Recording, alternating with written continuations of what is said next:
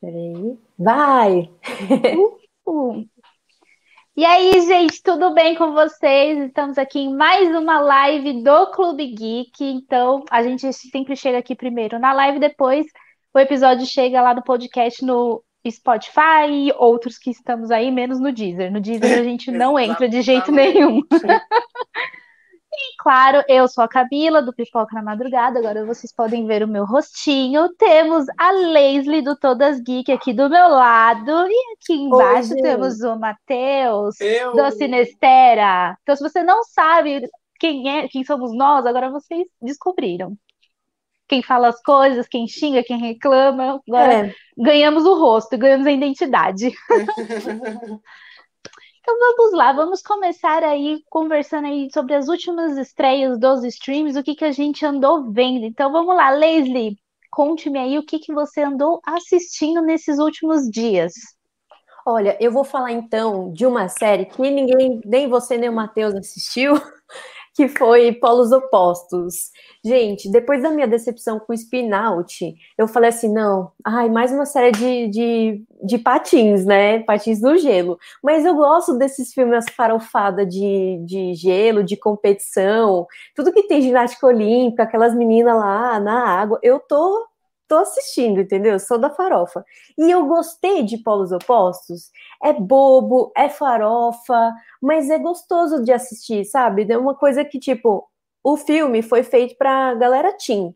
E o filme é teen, sabe? Ele não fugiu da proposta, ele foi muito coerente. Pode ser ruim em alguns aspectos. Mas ele cumpriu com a proposta, que eu acho uma coisa que eu não gosto disso em Spin-Out, que queria ser algo mais, porque tem mais uns assuntos mais não sei o quê, nananã, mas no fim, tipo, foi bobo, enfim, eu não tô aqui pra falar de Spin-Out, senão vou ser massacrada de novo, eu já fiz vídeo, é ruim. Eu já fiz vídeo, eu já fui cancelada, então eu tô aqui pra ser amada por galera de Polos Opostos. Se for ter segunda temporada, eu assistirei com certeza. Pode ser ruim? Pode ser, mas vou assistir. É isso, Polos Opostos, tá, gente? Beijo. Beijinhos. E você, Matheus, assistiu alguma série nova por aí nesses últimos dias? Olha, eu vou precisar abrir meu TV Time aqui, né? O TV Time, no caso, agora tá patrocinando a gente. Bilíngue, né? Do ponto de vista que ele tá... Não, mas eu precisava falar, não mencionei nos podcasts passados, mas eu acho que já tá no momento de falar que Superman Lois da CW tá fantástica. Eu queria esperar pra falar realmente com prioridade. Eu tava gostando desde o primeiro episódio, mas agora eu constatei que a série tá fenomenal. Eu não esperava que fosse tão boa. Estou gostando muito de como eles estão trabalhando dramas familiares. E antes não era assim. Antes eles estavam... as séries da CW trabalhando mais casinhos da semana. Aquela coisa que a gente já vê faz muito tempo em série de herói. Só que aqui Superman Lois eles quiseram abrir o leque e trouxeram, além de vilões que a gente gosta de tentar identificar quais serão as próximas maldades, eles trouxeram conflitos de pessoas normais. Então, eu gostei de ver o Clark tendo problemas de dividir tempo entre as pessoas, ao mesmo tempo que ele é o super-homem e ao mesmo tempo que ele é Clark Kent, que ele tem que ter duas vidas separadas, ele é tipo a Hannah Montana. A referência. Então, mano, ele tem que ter essas duas vidas, né? A de salvar as pessoas e a de ser pai de 2 filhos e ser marido da Lois. Então, assim, querendo ou não, ele tem uma cobrança a mais nas costas dele, que é proteger ali Metrópolis e Smallville. Só que a série tá conseguindo trazer os conflitos da família também. Então, imagina, você ter conflitos em casa e também ter conflitos para resolver dos outros. E a série tá trazendo isso e tá muito legal a dinâmica. Tô gostando demais de acompanhar semanalmente. Continuem, por favor, semanalmente. Streaming, vocês têm que parar de fazer coisas de maratona. Porque é muito gostoso você teorizar, muito gostoso você criar expectativa. Então, eu queria só expressar esse amor que eu estou tendo recentemente por Superman Lois. Aliás, estou fazendo vídeos semanais no meu canal. Coffee, coffee.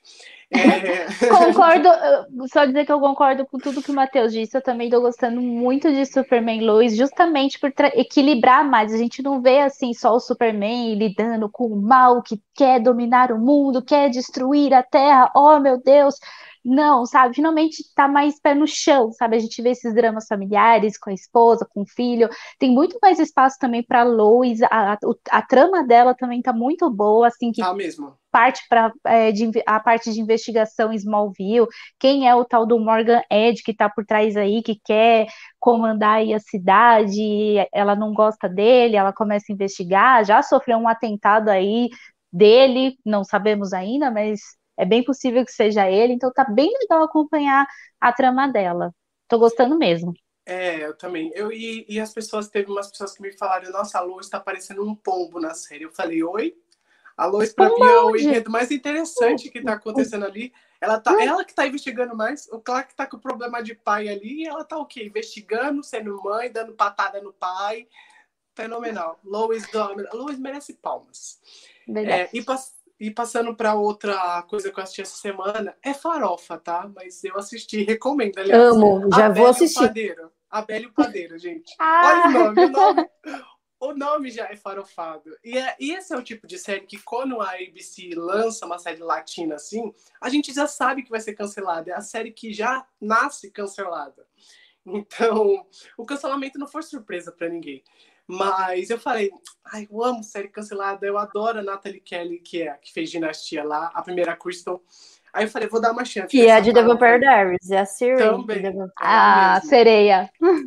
Aí eu falei, vou dar uma chance. E assim, o primeiro episódio é muito tosco, tipo assim, é tosqueira total.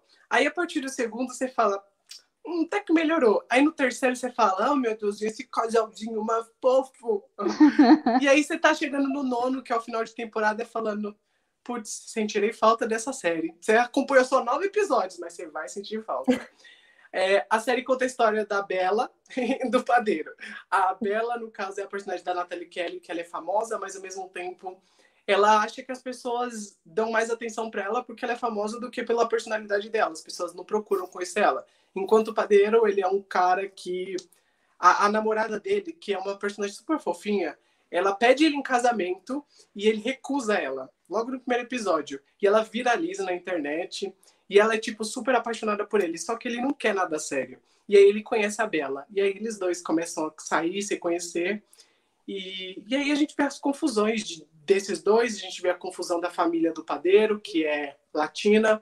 É gostosinha, tá lá no Globoplay, se alguém quiser assistir. Eu achei muito da hora. E a trilha sonora, ó, maravilhosa. Só pop e farofa também, pra combinar com a série. Estamos na farofa, hein? É a farofa da farofa. Então, é muito boa. E de série, eu acho que foi isso. Só para acrescentar aqui que a gente falou de séries de heróis, esse final de semana vai estrear aqui no Brasil a 7ª temporada de The Flash, estreou já lá nos Estados Unidos. Eu já vi o primeiro episódio, mas só para situar aqui, esse início da 7ª temporada vai fechar o arco da 6ª temporada, que foi interrompida por causa da pandemia, então eles vão usar acho que até o 3º, 4º episódio para fechar a trama, aí depois já começa a temporada mesmo, a 7ª, com novas histórias, novos vilões e por aí vai. Até aqui a gente tá vendo a história do espelho verso, em que a Iris ficou presa, né, do outro lado do espelho, e a gente tá vendo ali o Barry tentar tirá-la. Então a gente tá ainda nessa tentativa, ela vai sair ou não vai? Vai conseguir salvar os outros que também ficaram presos no espelho ou não? E a vilã, então a gente tem uma revelação aí da vilã, que pegou todo mundo de surpresa, uma virada de chave aí do Barry também, finalmente o Cisco voltou, né, da viagem que ele fez na temporada passada e sumiu, ele está de volta, assim como a Caitlyn e a Nevasca também voltaram, porque a atriz ficou grávida no final da temporada passada, então ela teve que sair, mas agora ela já tá de volta. O Cisco não ia sair da série? Eu fiquei me questionando isso quando eu vi que ele ia voltar agora. Desistiu da saída? Não tava indo embora? Não tava indo embora? Então, tinha rolado esse negócio que ele ia sair, mas eu acho que desistiu, né? Até porque o Ralph foi mandado embora, né? Então a gente teve a saída, eles tiveram que tirar o personagem. Acho que deram alguma desculpa, eu não lembro agora se eles deram alguma desculpa aí, o que estava acontecendo com o personagem, se ele teve que viajar, sumir, mas por enquanto estamos sem Ralph. Não sei se eles vão colocar outro ator no lugar ou não. É, eu acho que o recast não seria tão legal, porque, ai, chega, né, CW ama o recast. A Dinastia tem request a cada temporada, eles substituem o personagem. Se não substituir nessa quarta temporada, eu vou ficar chateado, porque já virou já de lei substituir. Mas foi isso, eu acho, né? Falamos sobre as séries que assistimos. Sim, é que de coisas novas, por enquanto, foi só Flash, no meu caso. Exatamente. É... Então vamos agora... Alguém quer falar mais de série? Não. Não, então assim, agora vamos para a parte de filmes, de estreias. E aí, conta, Leslie, o que você assistiu de filmes? Eu vou começar com O Dia do Sim, Jennifer Garner, Edgar Ramirez. Me lembrou muito de Anduin, saudade dos nossos comentários semanais. Muito é verdade, saudade. Edgar Ramirez, o pombo em The Undoing, que não fez nem nada. É. E sabe o que eu achei engraçado? Porque O Dia do Sim... Parece que é uma continuação do filme da Jennifer Garner, de repente 30, mas não é, e arranjaram um cara igualzinho o Mark Ruffalo, sabe? Porque eu acho que é Dia do Sim, tem um padrão nos filmes da Jennifer Garner. Sim, porque tem um outro filme dela que não é de repente 30, mas ele chama, eu acho que Alexandre e o Terrível, Horrível, Péssimo Dia. Um negócio assim, é um nome gigante, é um filme da Disney. Que ela é mãe, e aí tem um filme assim, tipo correria de dia a dia. É igualzinho o Dia do Sim. E é do mesmo diretor de Dia do Sim. Então ele escalou a Jennifer Garner para ser 2 vezes mãe, num filme igual, só que agora é da Netflix. Até a capa dos 2 filmes é parecida. Então eu fiquei, meu Deus. Eu não sei se o diretor... ama Jennifer Garner. É tipo o Ryan Murphy com o Sarah Paulson. Deve ser, mas eu sei de uma coisa. Minha mãe nunca gosta de assistir comédia. Ela é bem difícil. Mas ela falou, eu adoro essa atriz. Vou assistir esse filme. E ela simplesmente sentou na sala lá com meu primo. Gente, eu me diverti em Dia do Sim. Eu tenho, claro, que pontos negativos, assim, de... O dia deles dura um mês, sabe? Tipo, os caras vão acampar, os caras vão pro parque de diversão, os caras vão pra tudo quanto é lugar, comer sorvete, o dia deles durou um mês ou um ano, sabe? Mas eu assisti 3 vezes. Eu assisti sozinha, depois eu assisti com meu noivo e depois eu assisti com a família da minha irmã. As três vezes eu me diverti. E agora sabemos porque Leslie não fez a lição de casa dela para esse podcast. Não, porque ela ficou assistindo o Dia do Sim. Porque fiz vídeo de Dia do Sim. Ela que deixou o Dia do Sim número 1 lá na Netflix. E, cara, eu mostrando para minha irmã super curtiu a ideia para aplicar nos filhos do Dia do Sim. Ela tem que ver se é que assim, é ela que vai pagar o pato, né, dos seus filhos. Os filhos vão se divertir. Não, eu preciso comentar que no Dia do Sim eu fiquei às vezes extremamente irritado com a sujeira. Eu não sei porquê, mas eu ficava, meu Deus, quem vai limpar esse carro? Meu Deus. Matheus Paizão. Eu tava ficando neurótico já. Gente, mas vamos combinar que a festa nerd das crianças foi melhor que festa de faculdade. Com certeza. Show. Com certeza. Só faltou bebida alcoólica, senão eles estavam doidão lá. Porque de resto, é que eles ficaram doidos pelo tangue, estavam tomando suco tangue. Aí eu falei, vamos explodir o negócio? Vamos! Ai, gente, Deus. Eu me diverti. É filme de sessão da tarde e eu assistiria de novo, sabe? É um guilty pleasure, sabe? Eu gostei. É muito gostosinho e eu passo pano pra Jennifer Garner, gente. Sim. Eu adoro ela. Eu também gosto dela. E eu acho que é isso, né, de Dia do Sim. Eu acho que já deu pra gente mostrar que a gente gostou bastante do filme. Sim. Assistam. E que mais, Leslie? Sou eu, né? Tá na minha vez. Eita, Leslie, perdi. Eu acho que foi isso, gente. Eu assisti 3 vezes Dia do Sim. E esqueci de não assistir mais nada. A Leslie vai falar do podcast, nada. Eu assisti Dia do Sim também, e também Dia do Sim. Exato. Eu tô vendo muita coisa assim, semanal, tipo, até Soltos em Floripa, gente. Eu só tô assistindo Soltos em Floripa porque eu já tinha feito da primeira temporada. Aí eu fui olhar meu vídeo, 1.100 visualizações. Eu falei, cara, o pessoal gosta de umas coisas dessa. Aí eu falei, gosta de uma farofa. Gosta de uma super farofa. E é semanal, gente. Até Prime Video tá colocando coisa semanal. Então eu falei assim, ah, tem meu voto de que eu vou assistir. E é muito... Cara, tem umas treta lá que teve gente que saiu, abuso de relacionamento. Eu acho que essa temporada eu falei tão mal da primeira que agora eu tô pagando com a língua na segunda. Porque tem muitas coisas legais. Mas, assim, continuo tendo a opinião de que não precisaria daqueles artistas comentando. Tipo, não preciso da opinião deles, eu tenho a minha. Aquelas resenhas que eles fazem depois, enfim. Soltos em Floripa, né, gente? É isso, eu só queria estar de férias e voltar na minha aglomeração. E você, Carmen? Gatilhos. Então, falando em farofada do Prime Video, eu assisti Um Príncipe em Nova York 2 e toda hora eu ficava pensando um príncipe do Natal, gente, olha isso, mas é Príncipe em Nova York 2. Cancela. E cancela. E assim, eu fiz assim, assisti o primeiro, depois assisti o segundo numa tacada só, e eu gostei bastante. É bem nostálgico, faz a gente matar saudades do elenco. A gente vê aí tudo. Eles repetem a fórmula do primeiro filme no segundo, só que agora o príncipe Akeem é o rei de Zamunda, e a gente vai ver o que o príncipe Akeem passou 30 anos atrás, agora na pele do filho bastardo, né? Que ele descobre que teve um filho bastardo há 30 anos, no bairro Queens. Né? Eu achei essa trama um pouco forçada, mas dá para relevar, tá, gente? A explicação é forçada, mas é divertida e dá para relevar, porque senão eles teriam que reescrever o roteiro inteiro do filme. Eu acho que, antes de você continuar, mas só pontuar uma coisa nisso. A cena que eles regravaram, fingindo que era o passado, para fazer essa conexão, eu fiquei assim, não, eles não fizeram isso, mas eles fizeram, assim. Quando você acha que eles não fizeram alguma coisa... Eles fizeram, então assim, continua.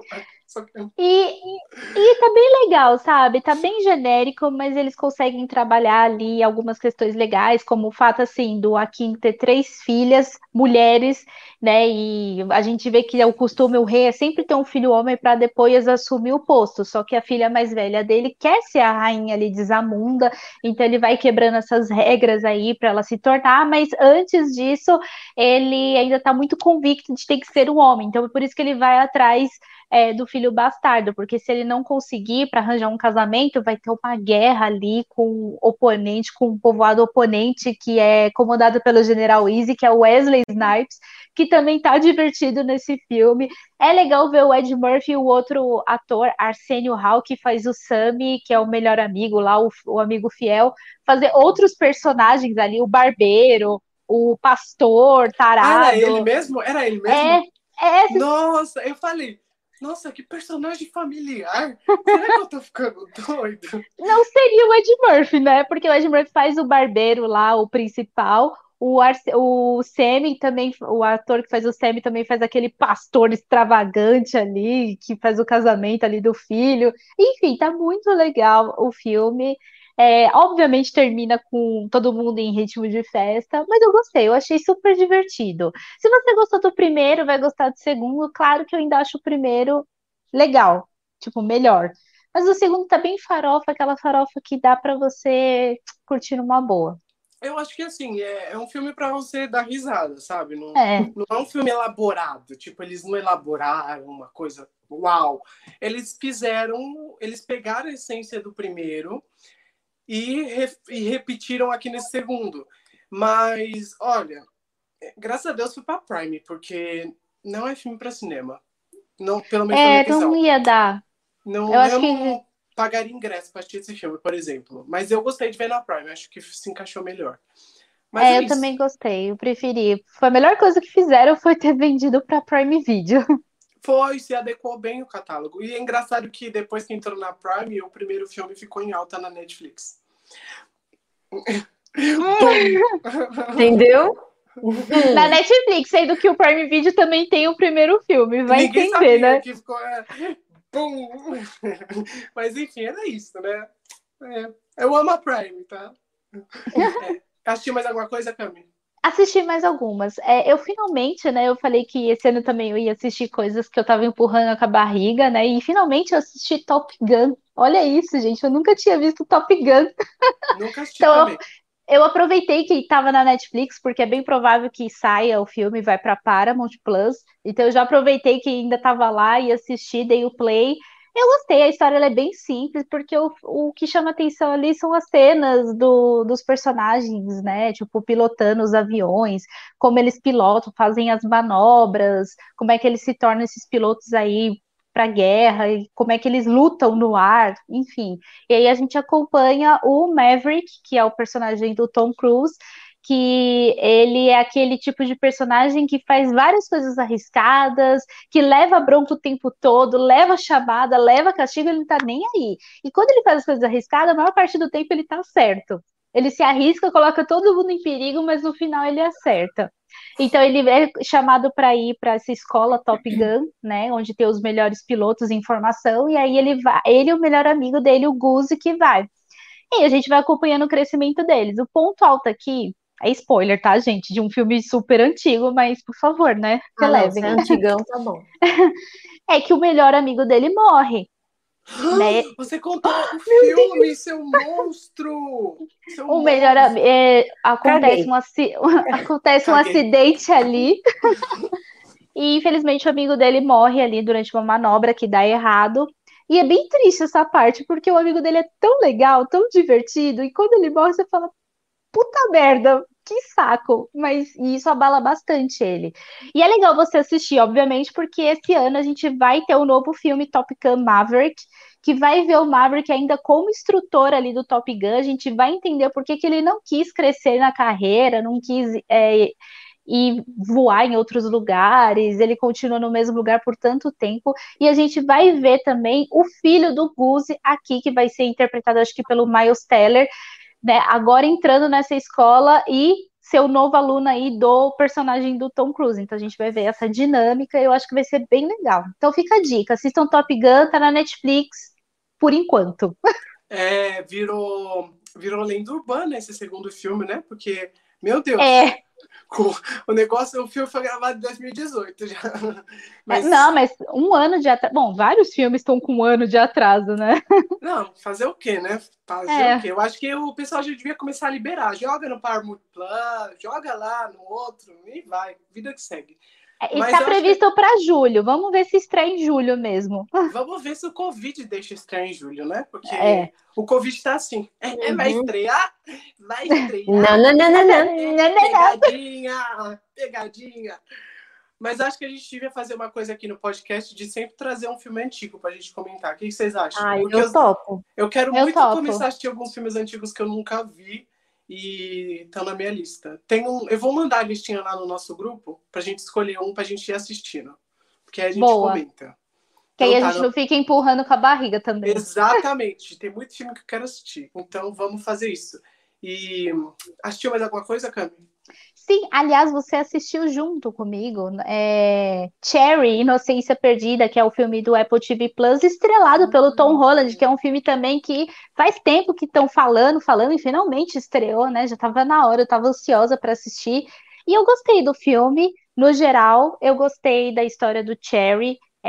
O filme ele é dividido em capítulos, dá a sensação de que a gente está lendo um livro, mesmo, que tem prólogo, epílogo, parte 1, 2, 3, 4, 5, é desse jeito, e aí vai ganhando subtítulos, e em cada parte a gente vai acompanhando uma fase do personagem que vai de 2002 a 2021, né, tipo, ele todo bobinho, estudante universitário, o momento em que ele vai pra guerra, quando ele volta transtornado, traumatizado, e é isso que faz com que ele mergulhe no vício das drogas, e para poder alimentar esse vício, ele começa a assaltar bancos, então é um ciclo, né, tipo, ele tá viciado, precisa de droga, precisa de dinheiro, vai lá e assalta, e várias vezes, e eu achei legal, só que assim, eu achei o filme muito comprido, são 2 horas e 21 minutos, por ser o Tom Holland, você gosta, você aprecia, você vê ele todo doidão lá, então você fala, nossa, meu, tá da hora. Mas tem alguns momentos que o filme dá umas barrigadas e você fica assim, putz, podiam ter tirado uma parte ou outra para dar uma equilibrada. Tanto que, assim, a maior parte do filme é o momento em que ele tá viciado em drogas. E aí, no final, na redenção do personagem, é mais curta, é mais enxuta. E eu queria ter visto um desenvolvimento melhor nessa parte. Mas, no geral, eu gostei do filme. Eu achei a produção muito legal e vale a pena conferir. Eu não entendi direito por que a crítica massacrou tanto esse filme. Não achei que é pra tanto. Tem alguns probleminhas? Tem. Mas não achei que era pra tanto. É hate? Eu acho... Não, eu acho que assim, eu vou dar a minha opinião sobre o filme, porque eu não achei ele perfeito, mas também porque eu gostei, eu não sei... Assim, eu acho que nenhuma crítica que eu li, eu fiz a minha crítica pessoal lá no meu Letterboxd, aí eu fui ler as críticas depois que eu terminei de assistir. Isso daí era 1h, pra vocês terem ideia, que eu falei, eu quero entender o porquê que essa nota tá tão baixa. E então... Então, eu dei 2,5 de 5. Nossa, desculpa. Eu dei 2,5 de 5. Mas eu acho que o filme, às vezes, persiste em algumas coisas que não era tão necessária. A duração. Vamos começar pela duração, como você já tinha também mencionado. Eu não achei cansativo a ponto de, por exemplo, eu ficar, ai, que saco, sabe? De ficar, nunca acaba. Chegou, tipo, eu tava em 1h20 de filme, foi a hora que eu olhei eu apertei no botão da TV pra ver onde eu tava. Mas, tinha passado 1h20. Eu não tinha sentido que tava longo. Tudo bem que faltava um tempão ainda pra acabar. Mas eu acho que isso daí também acabou atrapalhando um pouco. Porque quando você acha que tá acabando, ainda tem mais coisa pra acontecer. Outra coisa. Eu acho que a forma que eles construíram a personagem, por exemplo, antagonista da Sierra Bravo lá, que era a namoradinha do Cherry... Às vezes parecia um pouco superficial, porque ela só servia ali pra quê? Pra ele continuar no vício e pra ele ficar empurrando os roubos, os assaltos. Você vê que tem uma hora no filme que ela mesma... Vai ter spoiler, tá? Que ela mesma avisa fala pra ele que ela precisa, né? Que ela fala, eu preciso disso. Eles começam a vomitar juntos. Então, assim, ela fala pra ele, tipo, ir lá roubar. Entendeu? Ela tá ali... meio que pra mexer com ele. Então tem muito disso, sabe? Eu pelo menos senti que o filme às vezes não sabia se queria colocar ele como personagem que era o centro pra mudar as coisas ou se ela tava mexendo com ele. A partir do momento que eu conheci esses dois no filme, lá no começo, eu sabia que ia dar merda, porque eu não tinha lido a sinopse, não tinha visto o trailer, não sabia nem do que o filme falava. Então, sei lá, no começo eu senti que ele viciou ela, depois eu senti que ela estava tão viciada que ela fazia ele continuar viciado. Eu senti que isso daí às vezes se tornava um problema na trama do próprio filme, sabe? Porque eu não sei o que o filme queria ser, sabe? Uma hora ele estava com um drama de romance, outra hora era sobre vício, outra hora era sobre transtorno pós-traumático. Sei lá, muita coisa junta, muita coisa misturada... O tempo de rodagem ficou longo. Para mim eu acho que o grande problema foi isso. Mas acho que como é uma história real, eles quiseram abordar assim, tudo o que aconteceu. É história real, é baseada no livro do Nick Walker, que é o cara, o Cherry. Ele escreveu quando estava na cadeia, ele escreveu esse livro e ele conta uma história real. Tipo, tudo isso aconteceu com ele. Tanto que na vida real ele não está mais com a Emily. Mas ele morreu? Não, que eu saiba não. Nossa. Não morreu. E o pior é que ele quase morreu várias vezes. Então, dá muito a entender que ele ou ela vai morrer a qualquer momento, mas não. Ele vai pra cadeia, acho que ele fica 11 anos na cadeia e sai, que esse é o momento de redenção. O filme até mostra isso, mas é muito rápido. Então, assim, eu acho que não teve problema em mostrar, porque foi tudo que ele passou na vida, sabe? Os traumas na guerra, o vício... Inclusive, para mim, a parte da guerra é a minha favorita. Foi o que eu mais gostei. Eu acho que até aquela parte ele era um menino. Tipo assim, ele era um garoto que tinha esses problemas como qualquer pessoa, mas que não era problemático. Aí depois da guerra, começam os problemas. Eu acho que a guerra impactou muito na pessoa que ele era, né? E eu não sabia que era baseado em facial. Mas assim, não achei um filme ruim. Longe de ser ruim, eu acho que vai entrar na minha lista de pelo menos os melhores, mas pra mim foi 2,5 de 5, porque às vezes, sei lá, tempo de duração muito longo, eu não sabia o que os irmãos Russos queriam, se queria fazer dramas, queria fazer transtorno, sei lá, às vezes parecia uma maçaroquinha, mas não achei ruim, não assistiria de novo também.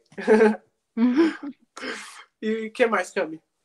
Então, eu também aproveitei, né, que em ritmo de estreias e assisti a animação Raya e o Último Dragão, que tá no Disney Plus, a parte que você tem que pagar a parte R$70. Mas beleza, né? Rica. Além de pagar o stream, você tem que pagar pelo filme. Já adianta, assim, não vale a pena pagar, vou ser bem sincera. Mas eu digo isso para todos os filmes. Sei lá, mas você já tá pagando stream, vai ter que pagar a parte. E outra, esse filme, em breve, acho que em abril, entra no catálogo. Então, assim, espera de boa e assiste quando entrar no catálogo. Porque daqui um tempinho você já vai estar disponível. E aí você não precisa pagar a parte. Eu acho que até o final de abril eles liberam. Então, assim, se esperou até agora, espera mais um mês, não tem problema. Mas em relação ao filme, o filme é bom, o filme é legal, não tem músicas, tá, né, Matheus? Para alegria do Matheus, nenhum personagem canta nesse filme, Glória. Mas é bem legal.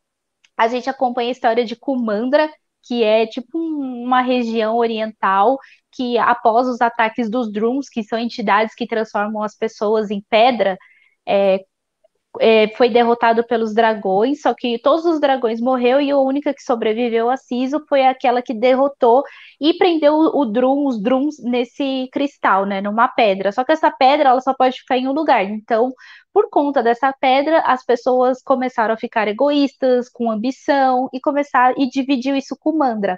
Então, Kumandra foi dividida. Então, a gente tem a região da presa, do coração, da coluna e do rabo, da cauda. É cauda que eles falam. A rabeta. E essas regiões se tornaram inimigas, porque elas queriam ter a posse da pedra, só que essa posse ficou no coração, porque eles têm a noção, se a gente dividir a pedra também vai dar problema, e se essa pedra for destruída, liberam os Drums. E é exatamente isso que acontece, num conflito aí, numa traição que rola no encontro desses povos, a pedra é destruída e libera os Drums. E aí a Raya, depois ela acaba perdendo o pai ali, porque ele é atacado por um dos Drums. E aí, ao longo dos anos, a Raya inicia uma caçada para descobrir onde está esse último dragão, para poder ajudar ela a prender os Drums e trazer de volta o povo, né? Tipo, a se unir e voltar com Kumandra. Então a gente acompanha toda essa jornada e é legal, os personagens são bem diferentes. A gente tem o bebê charlatão, que é um bebezinho super fofo, mas que rouba. É sensacional. O meu personagem favorito, sem sombra de dúvidas. Se eu tivesse que escolher... É muito engraçado. E tem o menininho do restaurante, que também se juntou com a Raya para ajudar. Aí tem um cara grandão, é que eu esqueci os nomes, tá, gente? Que é da região da presa, e ele é o único sobrevivente ali da região, porque foi dizimada pelos Drums. E aí ele também se junta. E a arqui-inimiga ali da Raya, que é Anamaris, que é a princesa da presa. E foi por conta dela que tudo isso aconteceu, né? Então rola esse confronto entre a Raya e ela. Só que a grande mensagem aqui do filme é mostrar assim, não adianta nada você ter o poder, a ambição, se tudo vai estar destruído, tudo vai estar dividido em sua volta. Então ela fala assim, fala a questão assim da confiança, deles se unirem para poder resolver as coisas e trazer Kumandra de volta. Eu gostei muito do filme, passa super rápido e eu chorei no final. É isso. Olha, eu achei que, como sempre, é um filme lindo, lindo assim, esteticamente, a Disney nunca erra nisso. Gostei da história, achei tipo... diferente, né? Sei lá se eu posso assim dizer. Eu não lembro de ter visto uma coisa igual, assim. A essência da história, quando você chega no final, é sempre aquela motivacional, sabe? Aquela que conta alguma coisa. Mas não acho que seja um filme, sei lá, memorável. Tem muitos filmes da Disney que são memoráveis, que a gente lembra muito deles. Mas esse, no caso, eu acho que às vezes se torna um pouco esquecível. Eu não acho que nenhum personagem foi marcante a ponto de falar esse filme da Disney é o melhor de todos. Porque sempre quando lança um filme da Disney, aparece alguém falando o melhor filme da Disney de todos os tempos. Todo lançamento de filme da Disney é o melhor filme, lançamento de todos os tempos. Então, tem muito disso e eu não senti isso em raia, sabe? Eu senti que é um filme gostosinho. Eu assisti esse filme com meu primo, mas não acho que ele é memorável a ponto de ser o melhor filme da Disney de todos os tempos. Mas gostei, achei divertido. A Disney nunca erra nisso. Esse é o problema. A Disney não erra. Não. Nas produções... Assim, erra. É que a gente passa assim... pano, mas é que dessa vez ela acertou. Não, eu acho então, que é difícil acontecer de um filme ser horrível. Muito difícil. Nossa, tem um filme que eu não gostei da Disney, que eu olhei e falei, que bosta que eu tô assistindo. Não lembro o nome. Eu tão esquecível que eu não lembro o nome, mas teve um filme que eu não gostei muito da Disney. Eu vou até procurar antes de terminar o podcast. Mas achei raio ok. Tem mais algum filme, Cami? Sim, e a Leslie vai me ajudar que ela assistiu. Vocês assistiram, na verdade, que é After, Depois da Verdade, que é outro filme também que me levou 1000 anos pra chegar aí, finalmente chegou pelo Prime Video. Ai, gente, tá saindo o terceiro filme e os caras não tinham colocado ainda o segundo. Né? E eu quero saber, vocês gostaram do filme? É brincadeira essa pergunta, né? Deve ser brincadeira. Vou ser sincera, eu... Assim, gostei mais do que o primeiro. Eu acho que eu aprendi a entender After. After é feito por uma fanfiqueira que gosta de coisa hot. E, realmente, After 2 tem as cenas hots do jeito que as pessoas querem ou queriam ver o hot. Mas tem um grande problema nos protagonistas, que são realmente bem tóxicos e que, no primeiro filme, eu achei que foi... Os dois estavam muito gracinha. Nesse segundo filme, eu sinto uma evolução de mostrar o que realmente é relação abusiva. Isso eu senti. Eu assisti, na verdade, por conta da Candice Accola. Foi por isso que eu assisti After. Porque, pra mim, Caroline, eu queria muito ver ela. Maravilhosa. E pena que ela vai ser substituída, mas vai ser substituída pela atriz da Lexi. A Lexi?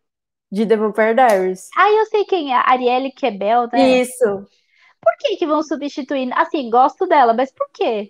Eu acho porque que é porque o filme é uma bosta. Eu acho que é por causa da pandemia. Não, ela falou, que bosta. Você viu que vão substituir o próprio Dylan? Você acha que o Dylan ia falar, vão substituir pandemia? Não, substituíram um monte. Vão substituir o Dylan, vão substituir a Candice, substituíram o Peter Gallagher, que agora o pai é outro, que é o Rob S. Mas não tá gravado já, o terceiro? Tá gravado, mas já faz tempo. Eles trocaram. Então, não tem esse negócio de pandemia. Eu acho que substituíram porque os atores não quiseram continuar na patifaria mesmo. Eles falaram, vamos, nem deve ter tido o primeiro. Aí falaram, vamos gravar aí. Aí quando receberam o roteiro, é isso? Aí ele falou, é isso. Então pode cancelar o contrato do terceiro. Eu faço esse por caridade, mas o terceiro não. Eu tenho um compromisso nesse dia. Mas você não sabe o dia. Eu vou estar... A minha agenda tá cheia. Pode cancelar já. Mas eu acho que tem a ver, sim, com a pandemia. Sabe por quê? Porque essa galera é de vários lugares. Então, para fazer a gravação, teve muita burocracia para fazer o terceiro filme. Então, teve que fazer essas substituições. Eu não acho que a Candice Accola é daquelas que fala eu não quero fazer mais. Porque ela aparece em Legacies assim, tipo, chama ela para fazer um negócio, ela tá lá aparecendo, entendeu? Eu acho que... E outra coisa, o primeiro filme gravou há muito tempo ali, não tinha pandemia, o começo do segundo também ainda não tinha pandemia, eu acho. E, por exemplo, o Peter Gallagher, eu acho que ele não retornou porque ele já estava em Zoe Playlist. Então, acho que teve conflito de agenda e por isso que ele não participou do segundo filme.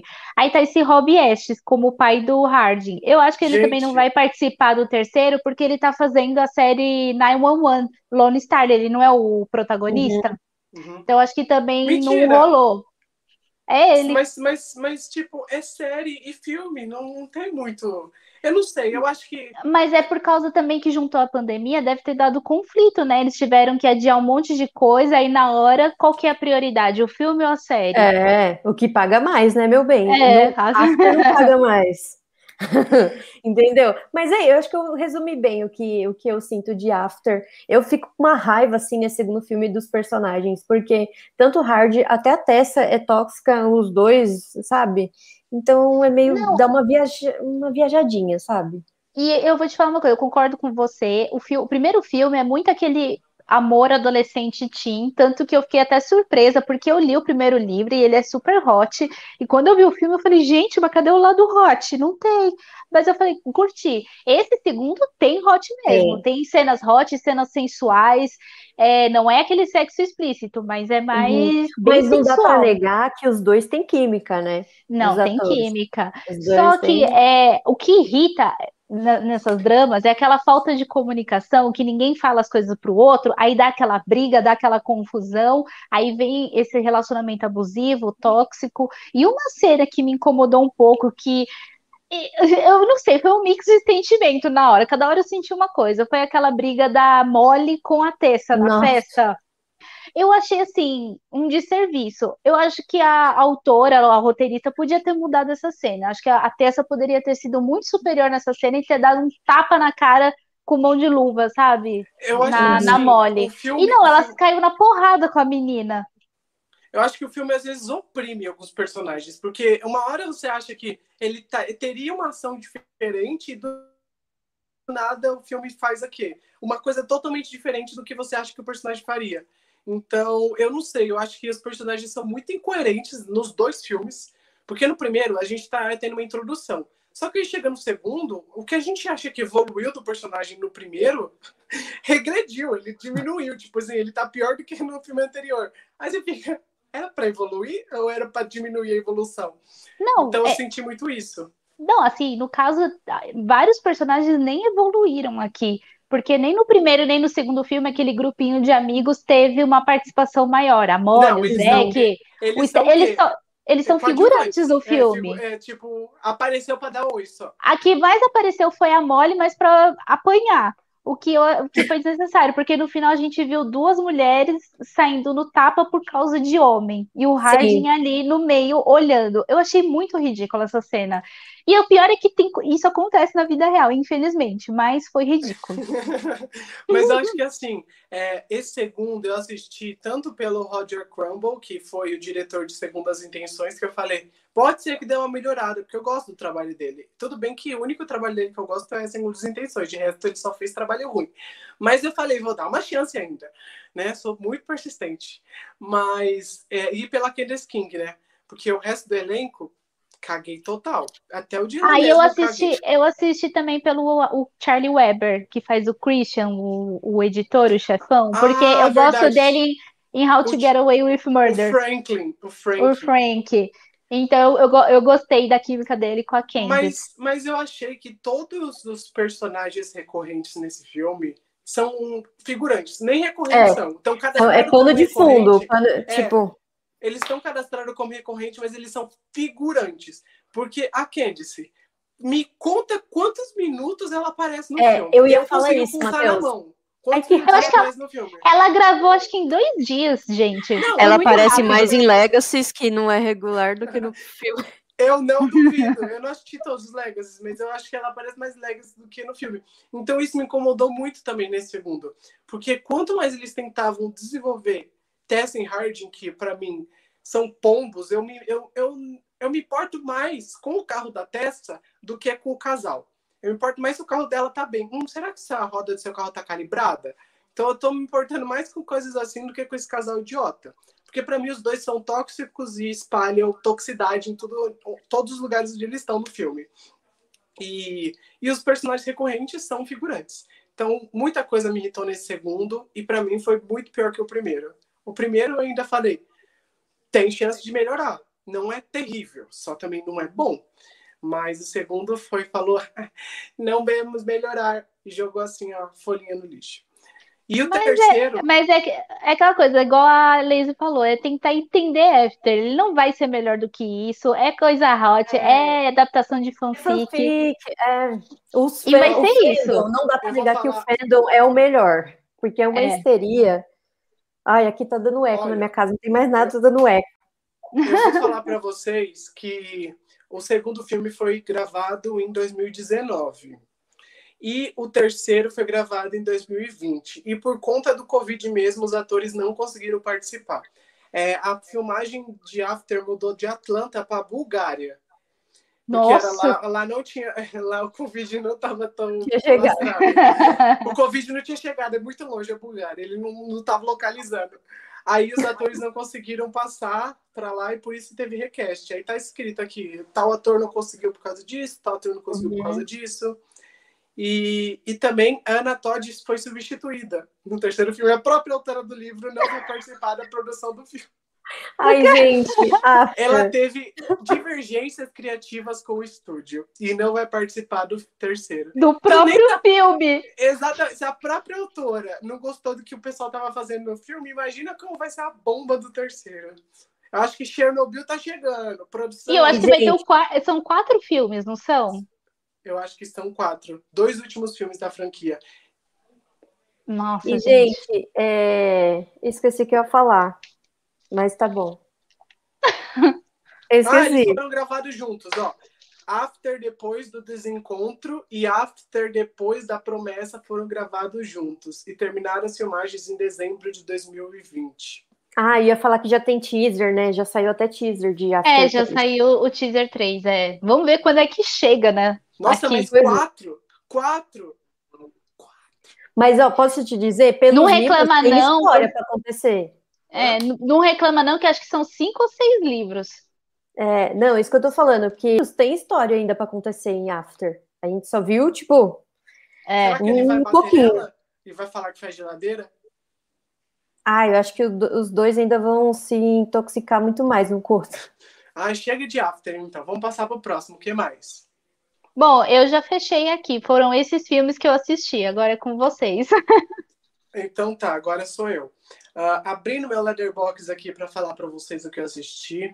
Eu não assisti muita coisa, a não ser o que a gente já comentou aqui, mas fiz uma maratoninha da Sandra Bullock nesse final de semana. Por quê? Porque a Sandra Bullock é incrível. E a gente sempre é bom ver os filmes dela. Ela merece um dia para ela. Eu assisti Enquanto Você Dormia, que é um filminho de Natal que eu não consegui assistir no Natal. Aí eu falei, não, vou assistir. E assisti. E eu adoro esse filme. Eu acho que é um dos melhores filminhos da Sandra Bullock, assim, coisinha. Eu sinto muita falta da Sandra Bullock fazendo essas comedias românticas bobinha, porque quando tem a Sandra Bullock, até o bobinho fica bom. Então... É verdade. Eu assisti esse filme, me diverti de novo e tá na HBO Go. E assisti também... Ou não. Ah, não. Está no Disney Plus, minto. Está no Disney Plus, não tá na HBO Go. E assisti aquele que ela é... Que ela tem o chefe dela, não lembro o nome em português. 2 Weeks, eu não sei em português. Ai, gente, desculpa, Brasil. Não sei como tá o nome do Brasil. Sorry. Não sei como tá o nome bilíngue ele. Ai, bilíngue. Não sei como tá o nome do Brasil. Não, mas é Amor à Segunda Vista. Que ela tem... Eu sei qual que é. Calma, eu acho que é esse nome mesmo. Que ela trabalha para um cara, daí ela é assessora, se não me engano, e daí ela começa a gostar dele, ela começa a sair com ele. Comédia romântica com Sandra Bullock. E o que mais? Vamos ver. Tá na HBO Go, isso daí. Ah, assisti um filme chamado Spell. Spell, aqui no Brasil, chegou como Feitiço. É um filme que conta a história de um cara e a família dele que vão pro velório do pai dele, do cara, do protagonista. Só que o avião deles, onde eles estão indo, o avião particular, acaba caindo e uma velha senhora, que aparentemente é gentil, cuida desse cara. Ela leva ele pra casa dela e começa a cuidar dele. E a velhinha que cuida dele é a mesma... vó da Reunião de Família. Não sei se vocês assistiram Reunião de Família da Netflix. Não assisti. Perderam nada. Então, é ela mesma. E ela começa a cuidar dele, só que a gente percebe que ela é estranha, a comunidade onde ela mora ali é estranha, eles mexem com voodoo, eles mexem com magia negra, eles fazem rituais com sacrifício de animal, e ele começa a perceber que se ele não fugir dali, ele tá ferrado. Então, a partir daí, a gente começa a ver ele tentando armar um plano de fuga. Eu gostei do filme, achei ele interessante, sai um pouco daquela caixinha de terror que a gente conhece. Então, eu acho que vale a pena, se vocês tiverem interesse em assistir. Esse é aquele típico filme que entraria no futuro no Telecine. Então, eu não duvido que chegue algum dia. E eu acho que não tem muito mais o que eu falar. Eu acho que foi mais ou menos isso. Assisti um filme que chama May também, que tá no Prime Video. É um filme bem antigo. Conta a história da May, uma garota que tem estrabismo, né? Que o olho, tipo, fica meio pro lado. Não sei se já viram estrabismo. Eu sei. É, e aí, quando em criança, ela não conseguia arranjar amigos. E a mãe dela deu uma boneca pra ela. Uma boneca de dentro de uma caixa, parecendo uma Annabelle. Era muito creepy. Não sei porque uma mãe daria aquilo pra filha. E aí ela vira amiga da boneca. Você já começa aí errado, porque uma pessoa vira amiga da boneca. Tem alguma coisa muito estranha com ela. E aí, quando ela cresce, ela vai trabalhar num pet shop. E adivinha que é a amiga dela de pet shop? Anna Faris. Sim, Anna Faris. É... Aí, o que acontece? A May começa a ter uma obsessão por um carinha que ela conhece, e essa obsessão se torna perigosa. Como que eu posso dizer? A partir do momento que a May começa a ter essa obsessão, ela quer possuir o cara, ela quer ter ele pra ela. Ao mesmo tempo, outras pessoas, contando com a Anna Faris, querem ter um romance lésbico com a May. A Anna Faris tem umas cenas lésbicas nesse filme, é até engraçado. E no final... é sangrento. O final é sangrento. É o que eu posso dizer pra vocês. É um filme antigo, atuações péssimas, roteiro estranho, tipo um roteiro confuso, mas é um clássico. Sabe clássico cult? É esse filme. Eu só achei esse filme porque tinha uma playlist no Letterboxd falando clássicos cult que você tem que assistir. E esse estava em primeiro. Eu falei, vamos ver, né? Vamos ver, né? E é uma patifaria. Tipo... Assiste, é engraçado, dá pra dar umas risadas.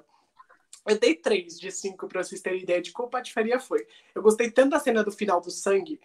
Posso contar o que acontece no final? Ah, pode. Ela costura, você é livre. Ela costura o braço, ela mata um monte de gente, ela pega várias partes das pessoas e começa a costurar todas elas pra fazer uma própria boneca humana pra ela. Nossa. Meu Deus! Então ela pega as pernas de uma mulher que tem uma perna bonita, pega os braços do cara que ela gosta, pega a cabeça da Anna Faris. É.